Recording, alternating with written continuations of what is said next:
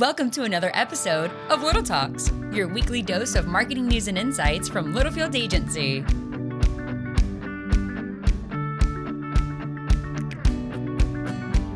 Welcome back to another edition of Little Talks with Littlefield Agency. You're going to see a somewhat familiar face. Brock Campbell is joining us today. Brock, welcome. Insert clapter, Brandon. Yes, Brock uh, heads up our client engagement and strategy groups as well as project managers, and he is here to talk a wonderful topic today. But don't worry, we're not going to get into that immediately because we have all the stories. Roop had a heck of a day yesterday. Oh, should we should we welcome our new employees first? And I would love to welcome. so we have Claudia Kelly. She's sitting right over there, right behind the camera. You can't see her. Um, it is her third official day at Littlefield. Yep. Um, she started off on Monday. Yesterday, she was in. Uh, she was up with Grasshopper all day with Roop, and Yep. today she is sitting courtside on the podcast with us. Yeah, behind the scenes shots. We Stuff just got like out of a great staff meeting. I thought the energy was good. I thought it was a good uh, Wednesday morning jump start. I sure would have liked to have won the wheel and that hundred dollars this week, though. And and why is that? Well, um, Take it away, buddy. the, the fine the fine the fine law enforcement officers in uh, Kansas saw fit yesterday to give me a uh, speeding ticket um, that I didn't deserve. Like I legit was not doing How eighty fast and a you going? sixty. I was doing about seventy six and a seventy. Okay. but we were a little late for the meeting, and so I didn't want to fight it. And the guy looked like he it was it was a whole scene. So um, Which your ticket says you're going 80 and a 60. Correct. And he kind of, Claudia reminded me of this. He kind of like stumbled over it initially and walked up and said, You were doing 80 and a 50. Oh, no, wait. I mean 60 and a 40. Like he was all over the place talking to me about it. He just wanted to write you a ticket. He just wanted to write me a ticket, and uh, he did. And um, I don't know. Yeah. I, it, it, look, if I if I earned it, I would be like, that's fine. But that wasn't the. We were late. I was having problems finding restrooms that worked. Um, they were pulling people over. There was a UPS guy that got pulled over. I don't know what's going on in Kansas, From but Tulsa to Moundridge, Kansas is two hours and 45 minutes. How many stops did you make? four. We Claudia- Claudia, says four. I tried to stick up for you, Roop, and say Roop doesn't need to stop four or five times for the bathroom on the way to Moundridge. And apparently yesterday you did. It was a. bi- I got look, a big look, iced right behind coffee. we got Chels. Hey, Chels. There she is again. Every week now, she walks by. Um, anyhow, she was on me. Chelsea was on me about stopping. Uh, we got the speeding ticket. We're just. I'm just like trying Would to. you get walk through us through get the bathroom debacle real quick? All right. So I think st- bathroom stop number two. Um, it wasn't number two, but like bathroom stop number two. We we I, we run into this get this truck stop. Uh, the men's room is out. Like it's not. It's out of order. It's out of order. Giant signs out of order. It says go use shower stalls one and two, which I was a little worried about. I run around, to, run to shower stalls one and two. They're closed, and there's water in there, and there's this little guy there saying like, "Hey, they're in order. You can't use them." And I'm like, "Oh my god!" So I, I leave that place. We drive frantically up the road to the next um, gas station. You really had to go. Oh, bad.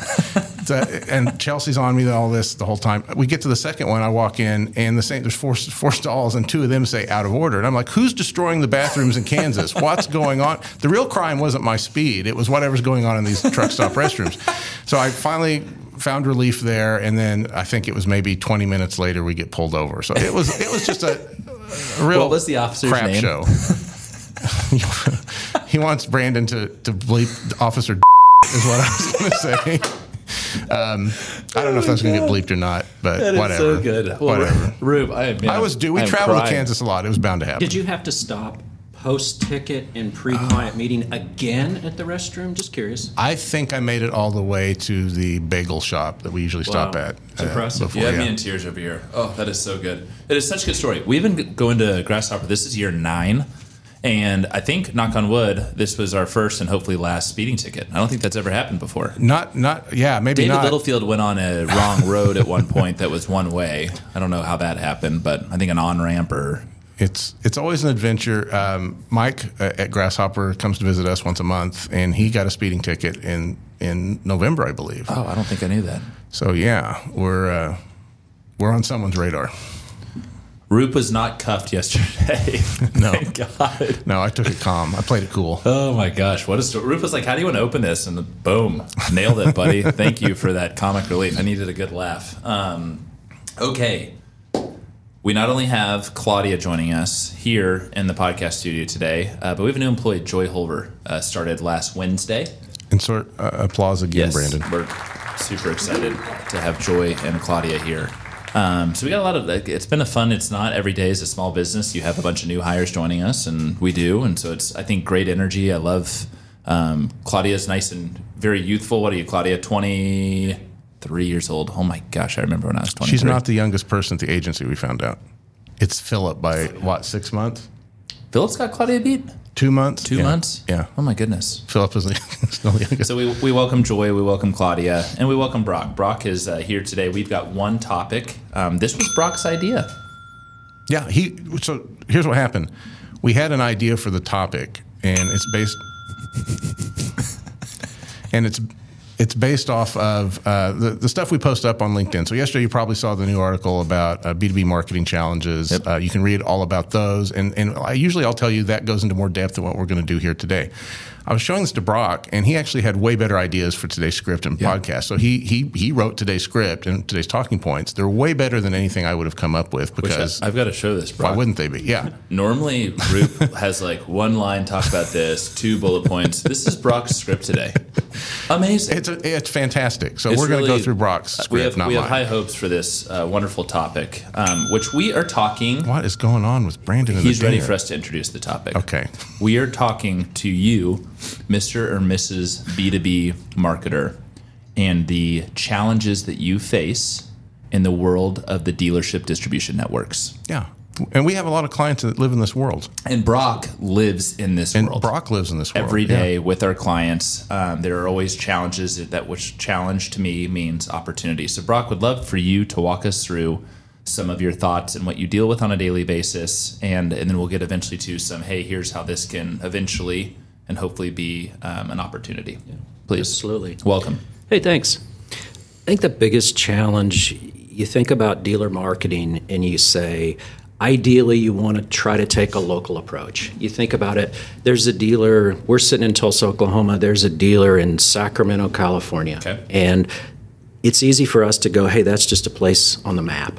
But the reality is that dealer has in a, a principal, that dealer has a general manager, that dealer has employees, that dealer has com- competition, audiences. But taking that localized approach is easier said than done. You think about that's easy enough if you've got 50 exclusive dealers across the nation. Still a bit of a challenge, but let's say you've got a thousand rainbow dealers across the nation. You're not really going to be able to go in and take that localized approach to each and every dealer. Yes. So it's that balance of a good dealer marketing program is going to have some of that off the shelf quality. It just is. You're not going to do a customized plan for every dealer out there. dealers, yeah. But being able to balance that and to be able to identify, okay, frankly, which of the dealers are on a different level, a different tier. We call them tiers. No dealer's going to want to hear you're a tier three for us, but that's the reality. Right, right. So, Yeah. as a marketer, you got to say whatever the criteria. Maybe it's sales volume. These group of dealers are a tier one. We're going to go in. We're going to uh, do a more customized marketing plan for those dealers. Probably still going to be some similarities from dealer to dealer, but frankly, your tier tier tier tier two, tier three dealers, they get an off the shelf dealer program. They just do, and less uh, any of the, the folks listening and have a, a dealer marketing staff of a dozen people, which they don't. Yep. That's just the reality of it. And that customization is happening in the creative, in the media. Like they're, they're, they're not all the same. So Yeah, that's a, a really good point. The the creative, generally speaking, will have customized creative. There are some tools we can use for just about any dealer, or they can customize it themselves through the tools that we offer. But the media is a big deal as far as the media channels that we're in and how we use those and how we can use those for different dealers, knowing that again, that top priority dealer is going to get probably a different media mix, different media budgets, but there's a lot of factors there too. You know, you think about media cost, but that's again where you have to decide as a, brand, okay, this dealer right here, high priority for me. Let's say they're in Chicago, very expensive media market. Yes. There's a balance there too. So I guess the, the point is there's just a lot to balance, and the first step in that is identifying your high priority, frankly, most important dealers. That's a great point. Last, uh, so what I love about Brock, he's very transparent and how up to speed he is on our Little Talks podcast. He's usually a month behind, which is that's okay. He's Consistent. That- He, he stays consistent. So Brock, a few weeks ago, we had a uh, B two B salesman, Scott Lloyd, was on the podcast, and I think that was three weeks ago. Yeah. he doesn't deal with dealerships, but his whole point on the podcast is he's so focused on sales, marketing is an afterthought. And you working with our clients and on the dealer level, whether it's tier one or tier three, do dealers care about marketing? Oh gosh, Please be honest.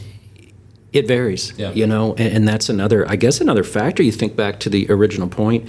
Uh, what are your highest priority dealers?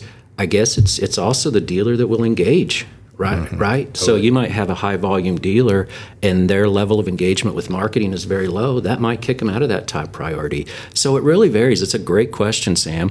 Some dealers tend to be engaged with marketing. They see the value in it. Some don't you know you think about what can marketing do for them and that's the point we try to make and a lot of times it's in the form of leads so we know that i know we're working on it especially roop. Roop could talk for an hour about ways that we're working on trying to connect that lead we get for a dealer all the way through to a sale. Sometimes the best we can do is to capture that and to say that was a lead that was delivered to the to the dealer uh, short that. of being able to, to tie it to a sale. But a dealer has to see the value in that. If they don't see a value in the lead then frankly, they won't see a value in marketing. Yeah, and if, if they don't, that's where uh, you know good CRM steps in. So Yeah, if you've got a please. Salesforce or a HubSpot or something like this, you have an opportunity to learn more about that lead before you pass it along. Qual- pre-qualify it, uh, see if it's ready to be passed along yet. Sometimes people need to be nurtured, right?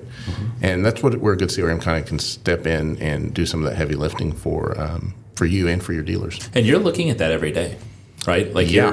from the market. It's just a great point. We always say, you know, we're, marketing is trying to soften the beaches for sales. And for someone that's not ready to dip their toe in the water, it's okay to Mm-hmm. nurture them along. Um, and I understand dealerships. What do they need to move product and to sell things? Yeah, but they also don't want their time wasted. So if Yes, good point. If It's they're just point. getting raw shotgun leads coming at them, at some point they they tune that out and they say, you know, this brand is not giving me quality. I, I they're not just I'm wasting my time with this. Um, so we do have Grasshopper's great at this. Actually, they do a lot to really kind of get that lead prepped before it hand, it goes off to um, the dealer. That is and awesome. that keeps the dealer active, a little more active for them. And you've got to have a feedback loop from your dealers. Yes. I think that is is huge and, and worth mentioning in that it doesn't have to be a, a- even a really structured or even automated dealer feedback loop, but you got to know how are those leads. So dealer X, we sent you 20 leads last month. Anecdotally, how were they? And if that dealer, to Roop's point, if 19 out of 20 of those were frankly not worth their time, the next month, 19 out of 20 aren't worth their time, they're going to stop following up. And I can't say that I blame them a lot. So it's not just about how can we get a, a more of a quality lead to them. We got to have their feedback. And sometimes, again, if you've got that top top priorities Yeah. of dealers, give them a call. Give them a call every couple months. Check in, see how are the leads from a quality standpoint that we're sending you. How are they doing? That is awesome. Yeah, closing the loop is And big. you're and are you saying Brock on that note from like a rain what we call rainbow dealers, you know, could be a thousand to certified, you know, ditch switch dealers. You're saying on all fronts that should be something that should be happening. Yeah, uh, you know, obviously, if you've got a smaller dealer network, especially if they're an exclusive dealer, there's probably a not, there is some natural communication that's built in from marketing to dealer. But if you've got rainbow dealers, again, prioritize those. Maybe you make phone calls every other month to 10 and you make phone calls every six months to 30. Uh, Those aren't magic numbers, but No, you know no. what I mean? There's got to be some feedback. And, and not not for nothing. Make those calls because nothing beats the human interaction. People like that attention. you, but even when you, if say you've got twenty, I'm going to say twenty thousand dealers. Who has twenty thousand? Someone has twenty thousand dealers, right? I don't think so. well, okay, maybe we'll find out. Uh, but say you've got more than you can call. Slow down over there, Mr. 80. I had a rough Hell, week, 50,000. Um, but say you have a, a ton of dealers, and so there's the ones you have priority. You're calling. You're, you're nurturing those dealers along as well. There's some stuff we can do. I'm going to hype CRM this episode again. There's stuff you can do in the CRM that can make that outreach and that check, closing that loop, uh, pretty easy as well. So there's pretty there's. There's, I'll just say there's opportunities. You can follow up with them and make it as easy as was this lead good? Yes, no. And you're, you're clicking a button, you're getting that feedback from the user just, or the dealer. You're trying to make it as, as simple as possible, but you know your first option should be to call them. No, that's, Yeah. that's great. You know. Yeah, and you look at it, and I know we're doing some work, Roop, and, and you're doing some work. How can we get more integration into the CRM? What we'd love to see, obviously, if a dealer can see that. Usually, a dealer will get as much as we might like them in the CRM, sometimes they get those leads via email, right? They, they Yep. get the lead via email, and how can we get any kind of automated or feedback from, From them, them, yeah. via email? That's a tough one. Uh, Yeah. The phone call's great, but would love for them to be able to give feedback on a per lead basis, even.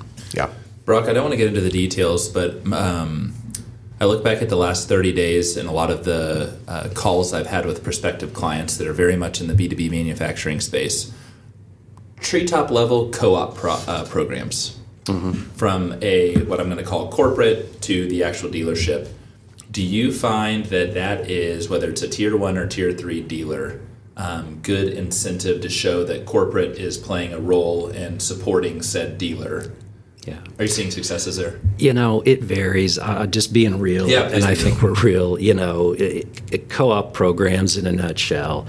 You know, the the factory, the brand wants the, the dealer to be uh, buying TV, and they'll reimburse them fifty percent. The dealer says, "Hey, we just ordered a bunch of hats. Reimburse me."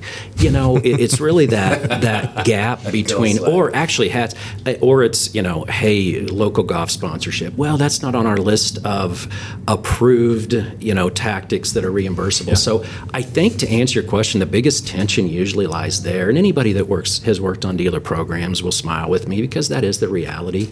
But uh, the reality also is any exposure, usually about any exposure that's positive that you can get, that's a positive thing. So from a, a factory standpoint, from a brand standpoint, it's okay, are they getting, they, the dealer, getting your brand out there in a positive way? And if the answer is yes, that's a good thing. And if there's some reimbursement that's associated with that, hey, you're getting local exposure. And the local exposure, while we can get a whole lot of national exposure, that local exposure, exposure is also normally with a dealer, whether it's face to face or whether it's in another uh, uh, media channel or venue. And that's, in a way, probably even more meaningful uh, because it's dealer I specific. love that. Yeah. If there was one key takeaway, would it be your point earlier about qualified leads? What would you say, just in the sense of this topic alone? Actually, if there has to be one, it's that feedback loop. Feedback loop? I like. Absolutely. Yeah. Gotta hear are these leads good? Because if they're not, the dealers are not going to stay engaged. Great. Fair, fair enough. We see it every day on the prospective side, on our client side, and you have an unengaged dealer, and it's tough. And so I think that's that's a great tip. And there's your opportunity. Yeah. Glass half full, baby. Love it. Love it. Okay, Brock, thank you for joining us. You bet. Claudia, thanks, Thanks for, for hanging me. out with us and welcome. And folks, if I have one tip for you, drive the speed limit. We'll see you next week. Stay to Kansas. Buddy, guys, thank you. And that's a wrap. We hope you've enjoyed our little chat and found ways to grow your own marketing strategies. Remember to subscribe wherever you listen to podcasts and follow us on social media at Littlefield Agency.